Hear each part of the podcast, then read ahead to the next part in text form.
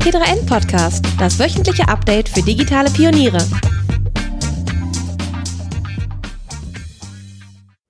Herzlich willkommen zu einer neuen Folge des T3N Podcasts. Heute mal aus Hamburg von der OMR und zu Gast ist Frank Thelen. Hallo. Hi.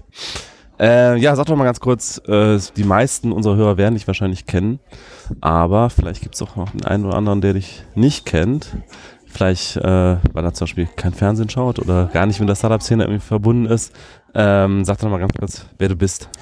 Ja, ich bin der Frank Thelen, ähm, komme aus Bonn und äh, baue seit, glaube seit über 25 Jahren mittlerweile schon Startups. Ähm, habe erstmal selbst ähm, gegründet, ähm, so 90er Jahren, bin dann pleite gegangen, 2000 äh, und dann irgendwann habe ich ein erfolgreiches Unternehmen aufgebaut, das verkauft und bin dann zum Investor geworden. Genau, und inzwischen bist du auch einer breiteren, also nicht nur der Startup-Szene bekannt, sondern auch einer breiteren Bevölkerungsgruppe durch die Sendung Die Höhle der Löwen, die ich persönlich immer noch nicht gesehen habe, weil ich nie Fernsehen schaue. Aber äh, wir haben doch auch eine App, wo du streamen Ja, nee, das ist alles furchtbar, ganz ehrlich. Da musst du den Leuten mal sagen, äh, die sollen das mal kostenlos streamen, weil das geht nicht. Ja. Also ich kann es nicht kostenlos schauen. Nee, für Inhalte, gute Inhalte kosten Geld. Der ist doch werbefinanziert. Also, nee, also da, da bin ich nicht bereit, Geld für zu bezahlen. Und deswegen habe ich es noch nie gesehen, weil ich habe keinen Fernseher in Hannover. Ich habe in Berlin zwar einen Fernseher, nutze ich aber nicht. Ja. Und dementsprechend habe ich die Sendung noch nie gesehen. Aber egal. Wir wollen ja nicht über die Sendung sehr reden, sondern lieber über Startups. Und äh, du hast ja, ähm, genau, wie du gerade schon gesagt hast, dein erstes Unternehmen war ja erstmal eine Insolvenz ähm, und danach wurde es erfolgreich. Was würdest du heute anders machen, wenn du nochmal gründen würdest? Dein erstes Unternehmen? Mein erstes Unternehmen. Also ähm, ich glaube, was, ähm, was wir damals gemacht haben, ist, wir haben ähm, das Venture Capital genommen und haben sind einfach viel zu schnell und blind gewachsen. Wir haben nicht geguckt, ist wirklich ein Product Market Fit da? Ähm, wir haben natürlich auch so blöde Sachen gemacht, wie teure Autos geleast. Ähm, das war einfach damals, klar, es kommt. Das war die Zeit, Dotcom. Ja, ja, genau, es kommt blöd, ich war jung, ähm, äh, es war die Zeit, äh, es war echt krass, da war ein Büro größer als das andere, alle haben sich irgendwelche asiatischen Tees eingeflogen, so, da hat keiner gesagt, sag mal, hast du einen Knall, nimm mal das Geld und, und, und bring es auf die Straße als Produkt, ja.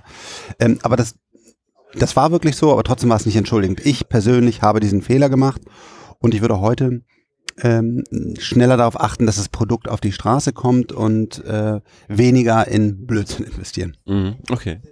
Ähm, aber das sieht man heute wahrscheinlich auch gar nicht mehr so häufig bei Gründungen. Also oder ist schon wieder so, eine, so ein kleiner Dotcom-Hype auch unter Gründern äh, entstanden? Seltener, aber teilweise, wenn, wenn Venture Capital kommt, sehe ich auch schon noch äh, irgendwelche Yoga-Fahrräder und keine Ahnung was, wo ich mir, wo ich denke, nee, äh, mehr Fokus. Ich bin auch, es gibt dann zwei, zwei Wege. Es gibt ja die Leute, die sagen, pass auf, wir brauchen so einen Yoga-Raum und wir brauchen einen Kicker und wir brauchen eine Tischtennisplatte und wir, wir brauchen ganz viel Sozialraum. Ähm, und ich bin mehr der, der Hardworker. Also ich glaube auch, die Leute sollten irgendwann aus dem Büro dann rausgehen. Also ich bin auf gar keinen Fall ein Freund davon, dass man bis 23 Uhr im Büro ist. Mhm. Außer es ist jetzt mal ein Launch. Ähm, aber deswegen, ich bin gar kein Freund von diesem ganzen Firlefanz, der in manchen Büros da rumsteht. Ähm, deswegen, teilweise gibt es das jetzt schon wieder mhm. äh, und das ärgert mich dann. Verstehe. Also steht bei dir im Büro kein Kicker und kein, keine Playstation und was man sonst so hat äh, in den Startup-Büros. Äh, gibt's, gibt's alles nicht. Wir hatten damals, äh, habe ich echt hart umgekämpft, keinen gehabt. Und als wir dann äh, Venture Capital bekommen haben bei einem anderen Unternehmen, hat er uns dann als Closing-Geschenk einen Kicker geschickt. Mm. Das war dann sehr lustig, dass der, dass der Investor den geschickt hat. Aber äh, danach gab es nie wieder einen. Und der steht auch nicht mehr da? Oder nee, die? das war du. Ah ja, okay. Und dann bei Du sind wir dann erstmal, äh, The Document App, sind wir erstmal in ein sehr kleines Büro gezogen, weil mm. wir, wir mussten wieder bootstrappen. Ja. Und da hatte kein fancy Kicker Platz. Verstehe. Ähm, ich will ganz kurz trotzdem eine Frage zu DHDL, also die Höhler Löwen, mhm. stellen, auch wenn ich die Sendung, wie gesagt, selber nicht kenne, aber äh, ich habe zumindest auch mal Ausschnitte bei YouTube und so gesehen. Und äh, würdest du denn sagen, dass da ein realistisches Bild vom Gründen vermittelt wird? Oder ist es vielleicht so, dass auch jetzt inzwischen durch diesen Boom dieser Sendung auch vielleicht Leute zum Gründen animiert werden, die vielleicht auch zum Scheitern verurteilt sind, gar nicht die richtige Persönlichkeit dafür haben?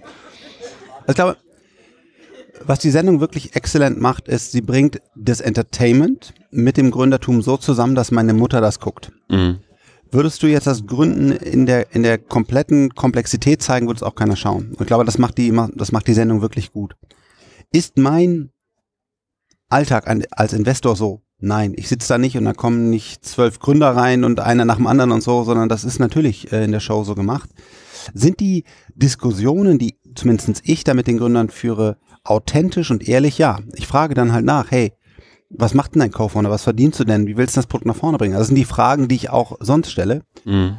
Und vielleicht, ähm, ja, sind dadurch auch Leute motiviert worden zu gründen. Die hatten wir sogar in der Sendung. Mhm. Die sind dann motiviert worden zu gründen, wegen der Sendung sind reingekommen und hatten aber ganz ehrlich eine scheiß Startup. Und das habe ich denen dann auch so gesagt. Ich habe gesagt, mein Herz, tut mir leid, weil toll, dass du gründest wegen der Show, aber sorry, du musst das tiefer durchdenken und das wird dir ein harter Ritt. Mhm.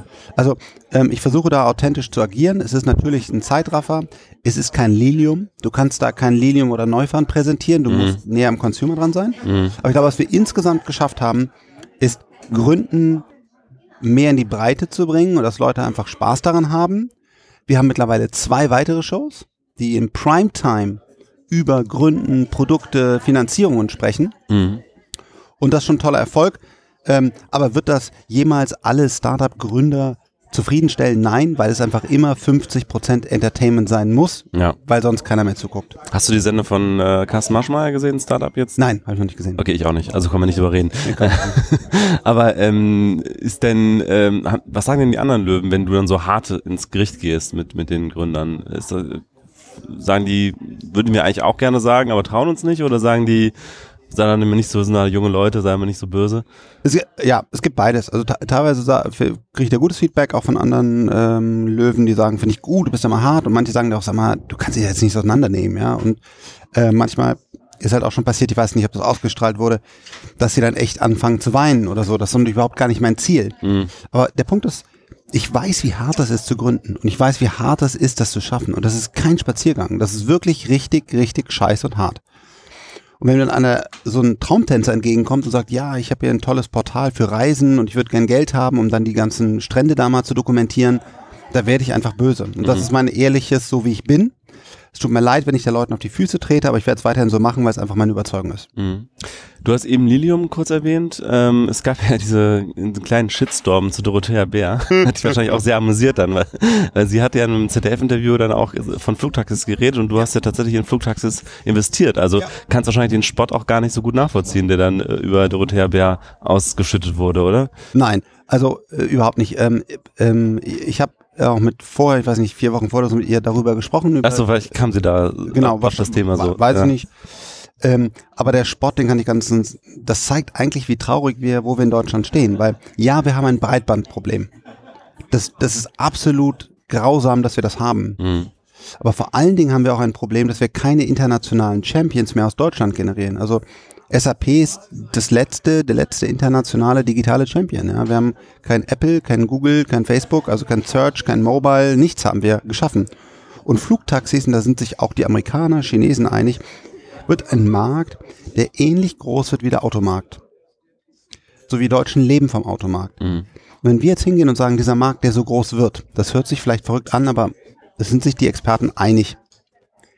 Und jetzt haben wir die Chance, in Deutschland den, den großen Champion da zu bauen. Wir haben auch Volocopter neben Lilium zum Beispiel. Ja. Lass uns doch bitte jetzt mal dieses Thema pushen, nach vorne bringen, auch am Breitbandausbau arbeiten, aber dann sie zu sagen, teilweise auf Twitter lese ich jetzt ja, oh scheiße, mein Internet ist down, äh, jetzt mache ich mal einen Rundflug im Flugtaxi. Das ist natürlich wirklich schade und dumm, weil wir brauchen diese internationalen Champions. Wir brauchen Plattformen, die aus Deutschland kommen. Und, und da könnte das Flugtaxi mit den zwei Playern, Lilium Aviation und Volocopter, ist ja aktuell weltweit führend, ja. Und das sind wir in leider fast keinem anderen Gebiet mehr. Aber das wird ja wahrscheinlich doch erstmal so eine Sache für, ich sag mal, sehr gut verdienende. Nein, nicht? ganz im Gegenteil. Nein, nein, nein, nein. Das ist nicht der Privatjet Mhm. äh, für die, für die Internet-Milliardäre. Milliardäre. Überhaupt nicht, sondern es sind Transportation-Mittel. Mhm. Also wirklich, es wird deutlich günstiger sein als ein Eurowings oder sowas. Also das ist wirklich, äh, das ist für die Masse. Das ist Transportation for everybody. Es sind nicht Mhm. Okay. rich kids. Aber gibt's nicht drei Probleme? Also erstens Batterie, Nein, also warum- das Problem? Reichweite. Also Nein. muss, müssen die nicht bei Nebenflug erstmal laden? Also wir haben das ja äh, schon sogar öffentlich gemacht. Also Lilium Aviation wird 300 Kilometer weit fliegen können.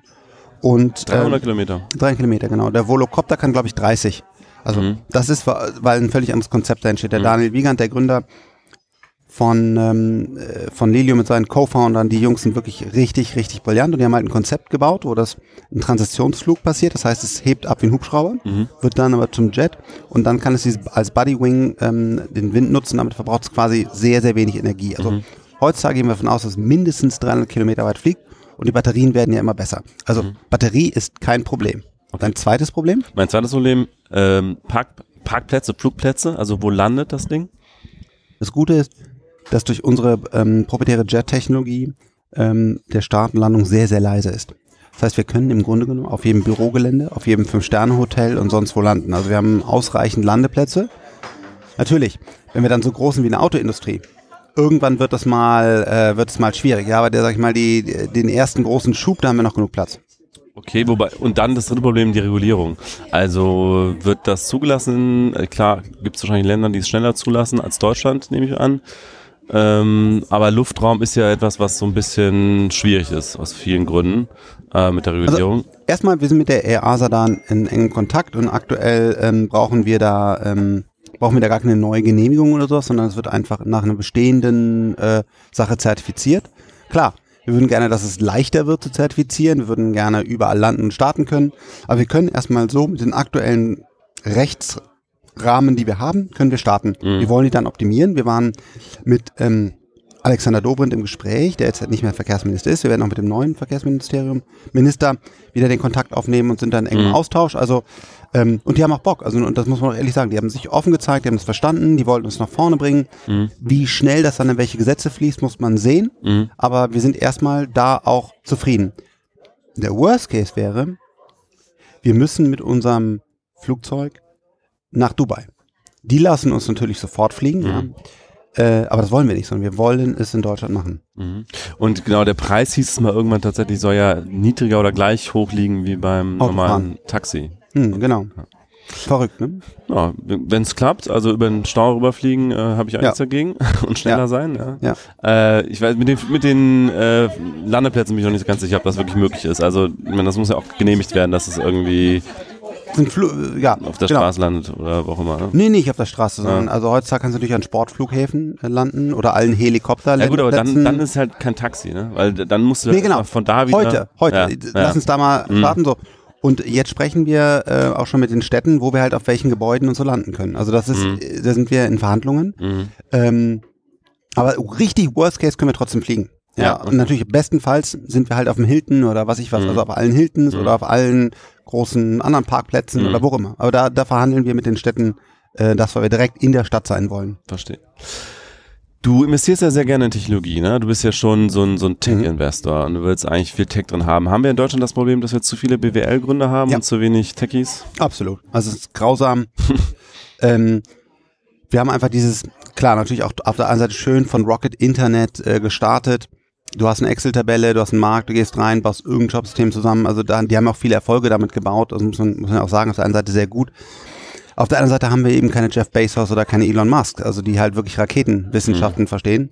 Und wir brauchen mehr Tech-Gründer und, und, und nicht, nicht Marketing-BWL-Gründer. Also 100 Prozent. Ist da vielleicht auch ein bisschen das Problem, dass wir in Deutschland eine sehr starke Industrie haben? Also die ganzen Ingenieure gehen ja am liebsten immer Ja. noch zu BMW und Daimler und zu Siemens, aber nicht so sehr eine Gründung oder Extensgründung. Äh, das ist ein Talentproblem, dass halt einfach ein, ein BMW oder wer auch immer äh, so tolle Pakete hat, was ja auf der einen Seite gut ist und die, die saugen halt die Ingenieure weg. Mhm. Ähm, aber wir müssen halt daran arbeiten und denen sagen, es ist auch eine Option zu gründen, mit, Mhm. gerne mit einem BWLer zusammen und Mhm. äh, dafür ist sowas wie die Höhle der Löwen oder ganz viele andere Dinge wie dieser Podcast äh, wichtig, äh, um, zu, um zu zeigen, es gibt da Startups und es ist kein böses Ding mehr wie früher, sondern es ist eine Alternative, die man nach dem Studium Mhm. eigentlich fast immer mal probieren sollte, wenn man es denn mal will. Weil es wird immer schwieriger, solange man dann, wenn man einmal bei BMW drin ist, Ja. Zwei Sekretärinnen hat und Ja. einen Chefsessel und, Und das äh, ja. genau und das, äh, das Hummerbuffet da, Ja. äh, dann, dann wird es schwieriger. Und ich glaube auch tatsächlich, dass Ingenieure fast nur gewinnen können, denn äh, jemand mit Startup-Erfahrung nehmen die ja noch lieber. Also selbst wenn das nicht klappt, am Ende kann man ja trotzdem noch in, in, äh, zu BMW gehen oder was auch immer. Das muss ich sagen, ist ein ziemlich sicherer Tipp von mir. Nach, der, nach dem Studium zu gründen, ist echt fast nicht verkehrt. Also da Mhm. gibt es eigentlich fast nur Upside. Ja, und ich habe mal auch mit, mit Leuten aus der Industrie gesprochen, die sagen halt, ja, wenn du als BWLer gründest und scheiterst, hast du so eine Art Makel. Wenn du als Ingenieur gründest und scheiterst, hast du Startup-Erfahrung. Weil du bist immer noch Ingenieur Ja. und du hast es nicht verbockt am Ende, also so wird das zumindest gesehen in der Szene. Äh, sondern du hast die Technologie gemacht und irgendwer hat es halt falsch gerechnet oder was auch immer, aber du hast die Startup-Erfahrung und du bist Ingenieur und dann Ja, bist du doppelt wobei- gerne genommen. Ja, wobei ich auch das bei den BWLern auch nicht gut finde. Nee, Äh, finde ich auch nicht gut, aber so habe ich das. Äh, Ich, genau. Ich bin auch kein Freund davon, dass man, dass man Fehler feiert. Ist auch falsch. Aber da würde mich dann interessieren, warum ist das Ding denn gescheitert? Ja. Um dann nochmal einzuhaken, hat er jetzt Startup-Erfahrung, war einfach wirklich unglücklich im Markt, hat ist aber eigentlich hat's gut gemacht, dass man da weiter drauf guckt, als, weil manchmal hat auch jemand äh, einen super tollen Exit und der ist ehrlich gesagt gar nicht gut, sondern hat Mhm. einfach wirklich Glück, selten, aber wirklich Glück mit Timing, Product gehabt und irgendwie einen, der es kaufen wollte. Mhm. Also da muss man bitte, äh, wenn ihr solche Entscheidungen trefft, überlegt euch ehrlich, guckt euch die Geschichte an. War es denn jetzt ein guter Gründer oder nicht und geht danach und nicht nach dem Erfolg des Startups. Ja. Du äußerst dich auch ganz gerne ja mal politisch, äh, öffentlich auch. Ähm, und ich meine, so eine gewisse Nähe zur FDP äh, Ja. gehen Sie ein bist du Mitglied? Von, Nein. Du bist nicht Mitglied, aber du hast auf jeden Fall eine Nähe dazu. Ähm, was sagst du zu Leuten? Also ich sehe viele Investoren, die sich eher zurückhalten mit, mit politischen Äußerungen. Ähm, warum bist du da so öffentlich oder gehst du ins Risiko? Ich habe einfach gesehen, dass, ähm, also ich wollte da eigentlich draußen bleiben. Dann habe ich irgendwann mal ähm, in so einer Runde, eine kleine Runde, ähm, Angela Merkel kennengelernt und war eigentlich positiv überrascht. Diese Frau ist wirklich intelligent, ähm, wollte die Sachen wirklich verstehen, war gut. Dann habe ich so ein bisschen gedacht, okay, das finde ich ganz interessant und habe dann auch den Kontakt gepflegt und ähm, irgendwann kamen wir dann in eine Situation rein, wo auf einmal Brexit, Donald Trump kam und wir halt wieder nächste äh, Bundestagswahl vor uns hatten und ich dachte, ach du Scheiße, ich habe und alle haben gedacht, Trump wird kein Präsident. Alle haben gedacht, der Brexit kommt nicht. Und da habe ich gedacht, jetzt ist die Zeit, wo ich mich mit meinen Popularität äußere und meine Meinung sage, weil ähm, klar, man kann immer sagen, was Frank, du hast keine Ahnung von Politik. Am Ende des Tages, wir sind alle Politik. Also wir sind das Volk und wir haben unsere Meinung. Genauso auch die Kassiererin oder der DAX-Vorstand oder was auch immer. Ich finde es okay, wenn jeder sauber und korrekt, also nicht irgendwie draufhauen oder die Arschlöcher oder so, sondern einfach, wenn er, wenn er versucht zu erklären, warum er die Partei oder den Weg besser findet. Und das habe ich gemacht und bin reingegangen und ähm, ich war mal Mitglied in der CDU ähm, durch den Kontakt damals zu Angela Merkel und ähm, bin dann aber ausgetreten, weil ich mich politisch unabhängig platzieren will. Also ich bin auch kein FDP-Mensch. Ich finde, was Christian Lindner macht, sehr, sehr gut. Ich finde, das ist einer der, der guten Politiker, die wir haben, aber genauso auch ein Jens Spahn. Ähm, finde ich gut, was er macht. Eine äh, ne, ne Doro Bär, äh, wie, was sie bis jetzt gemacht hat und wie ich mit ihr kommuniziere, ähm, erscheint mir das alles intelligent mit viel Drive und Dynamik. Ähm, des, deswegen stelle ich mich unabhängig auf politisch, äh, engagiere mich. Ich sage nur eins. Jeder, der die Linke oder die AfD wählt, also eine der, der radikalen Parteien, ähm, das finde ich traurig. Der hat sich damit nicht genug befasst. Und das müssen wir stoppen, weil wir haben mittlerweile 25 Prozent oder was in diesen radikalen Lagern. Und äh, das geht nicht. Ja, und das ist auch wichtig, dass die Linke genauso nicht geht wie eine AfD. Die gehen einfach beide nicht, sondern äh, gerne was dazwischen. Was ist denn für dich jetzt aktuell das wichtigste politische Anliegen, wa- was dir, was dir persönlich am, am Herzen liegt? Viele. Ähm, das eine ist, wir müssen ähm, endlich den Staat entschlacken. Also der ähm, ist halt sehr, sehr langsam, sehr behäbig. Ähm, wir können nicht, nicht schnell genug Entscheidungen treffen und so sehr ich auch Trump, äh, Trump ist wirklich weit weg von allem, was ich will, aber er hat wirklich viele Dinge umgesetzt. Die, und ich will die gar nicht bewerten, ob die gut oder schlecht sind, aber wenigstens mal PS auf die Straße bekommen. Und das ist bei mir das Hauptthema im politischen Bereich. Wir haben eine Stabilität, wir haben eine Angela Merkel, die auch sehr intelligent damit steht, aber wir haben verloren, wieder mutige Entscheidungen zu treffen und so eine Agenda 2010 von Gerd Schröder oder so nochmal anzugehen. Ähm, wir brauchen ein viel, viel einfaches Steuersystem, weil das einfach ein wahnsinniger äh, Koloss geworden ist mit ganz vielen Schlupflöchern. Ähm, Friedrich Merz, ja, wollte es mal vereinfachen, auch guter Mann. Ähm, wir brauchen Förderung von, von Technologie. Eigentlich hasse ich Förderung, aber wir sind so abgeschlagen durch Google, Apple und Facebook, ähm, die einfach die komplette Weltkontrolle übernommen haben, dass wir da jetzt auch mal leider, eigentlich hasse ich das, eingreifen müssen, um wieder ähm, Technologieführerschaft in Deutschland aufzubauen. Also es gibt ganz viele Themen, die ich. Also Subventionen. Eigentlich hasse ich Subventionen, ja, was ist der richtige Weg? Aber wir sind halt echt in der Lage, wenn wir nicht irg irgendwie einschreiten bei dem, was da gerade passiert, halt mit, mit, mit Facebook und Google und, und Apple, wo soll es hingehen? Also wir haben echt so ein bisschen die Kontrolle Aber, aber verloren. siehst du ne? denn überhaupt irgendeine realistische Chance, dass aus Europa was kommt, was so eine große Plattform in solchen Bereichen wie äh, soziale Netzwerke oder Suche nochmal erschafft, wie es jetzt Google und Facebook sind? Also ich meine, Guck dir Spotify an, ja. Ich meine, es ist jetzt nur Music, ja, aber Daniel hat es geschafft, er hat Spotify ja gut, er war früh dran. Also Spotify war ja einer der Technologiepioniere in diesem Bereich. Aber wenn du einmal so einen Netzwerkeffekt hast wie bei Facebook, ich glaube nicht, dass Social werden wir nicht mehr einfangen. Ja. Ich meine, es gibt nebenan, nebenan.de, die, die auch gutes, anscheinend gute Traktion haben, auch in Frankreich und so, finde ich auch super. Ähm, können die ein zweites Facebook werden? Ich würde erstmal sagen, nein, auch, auch wenn es dann trotzdem hoffentlich erfolgreich wird. Aber es gibt ja neue Dinge. Künstliche Intelligenz, Quantencomputing, um nochmal den Lacher Ja. zu machen, Flugtaxis. Ja. Also es gibt äh, so viele Themen, ähm, die, die jetzt kommen, glücklicherweise, wo ich mich einfach freuen würde, wenn sie nicht wieder von den Amis besetzt werden. Äh, vieles, was du gerade genannt hast, ähm, ich kann mal sagen, sag mal, politische Gegner von dir würden dich jetzt neoliberal bezeichnen. Ich weiß nicht, ob du dich selber so bezeichnen würdest oder ob der Ver Begriff zu verbrannt ist. Ähm, nun ist ja aber auch so, ähm, durch diese Technologie und Automatisierung haben wir ja auch schon eine extreme Konzentration von, von Reichtum äh, in der Hand von wenigen.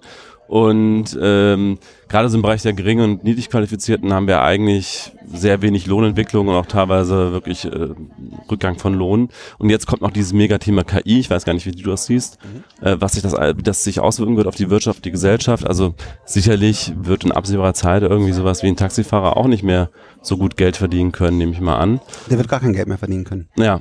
Deswegen und, bin und ich der auch für das. Grundeinkommen. Du bist für das Grundeinkommen, okay. Genau, ich bin dafür, dass die Menschen eine Grundsicherung haben. Ähm, das hat viele Implikationen. Ähm, und die allergrößte ist gar nicht die Finanzierung, sondern die allergrößte ist Purpose of Life. Mhm. Also warum stehe ich morgens auf, was mache ich? Und das heutzutage hängen wir in unserem Job und wir wollen dann Abteilungsleiter werden oder was auch immer, so, so verrückt das ist. Wir leben einfach in diesem Status auch Job. So, und dieser Status wird wegfallen für viele. Das müssen wir ehrlich ansprechen. Das ist übrigens auch ein Thema der Politik, was sich keiner getraut hat anzusprechen, was mich echt ärgert. Warum? Da kommen natürlich erstmal viele Fragen und ähm, aber eines Tages müssen wir jetzt endlich irgendwann mal den Mut haben, dieses Thema anzusprechen, denn wir brauchen das äh, bedingungslose Grundeinkommen und ähm, wir werden einfach nicht mehr Türme an Callcentern und Rechnungsbelegwesen, Abhefter und sowas brauchen. Hm. Und ähm, da bin ich dafür. Das würde, weiß nicht, ob du das so eingeschätzt hast, aber Nee, hast du es schon mal gesagt? oder? Nee. Ja, das ist gut, haben wir einen exklusiven. Und hast Ja. du damit darüber auch mal mit Christian Lindner zum Beispiel gesprochen? Äh, nein, glaub, ich muss, ich muss überlegen, ich, glaub, ich glaube nicht, äh, noch nicht, nee. Okay. Weil ich glaube, ja tatsächlich, ich glaube, ähm, es, es gibt ja in allen Parteien Leute, die das befürworten, aber äh, nirgendwo ist es die Mehrheit, äh, soweit ich weiß. Nicht mal jetzt bei den Linken oder so, da gibt's ja auch äh, welche, die es befürworten und aber auch die meisten lehnen es ab.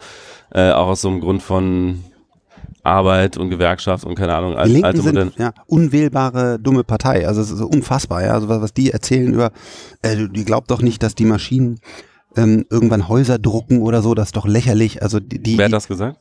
äh, die Wagenknecht. Okay. Ja. Ähm, also das ist wirklich, äh, wirklich traurig und der Richard David Precht hat sie mal äh, interviewt, der ist ein sehr heller Kopf, ist ein Philosoph eigentlich, aber der versteht eine Menge Technik und mit ihm habe ich auch schon mal darüber gesprochen. Äh, da sind wir uns einer Meinung, dass das äh, kommen muss.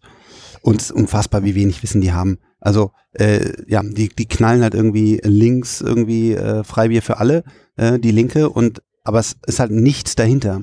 Und wenn man das wirklich tief durchdenkt, die Technologie wird kommen, die Roboter werden die Häuser bauen und wir müssen jetzt einen Weg finden, wie dann trotzdem alle Menschen abgeholt werden und eine sichere Zukunft haben. Mhm. Ähm, zum Schluss will ich noch mal ganz kurz, du bist jetzt heute ein erfolgreicher Investor, du hast aber auch schon über deine Fehlschläge gesprochen. Was ist aus deiner Sicht dein bisher größter Fail? Also mein, mein, einer meiner großen Fails ist sicherlich du, ne, the, Docu the Document App, wo ähm, ich einfach wirklich eine, eine Technologie gebaut habe oder sehr, sehr viel Zeit, Das war Kapital. so 2011? Oder? 2000, ja, ja, ich glaube 2011.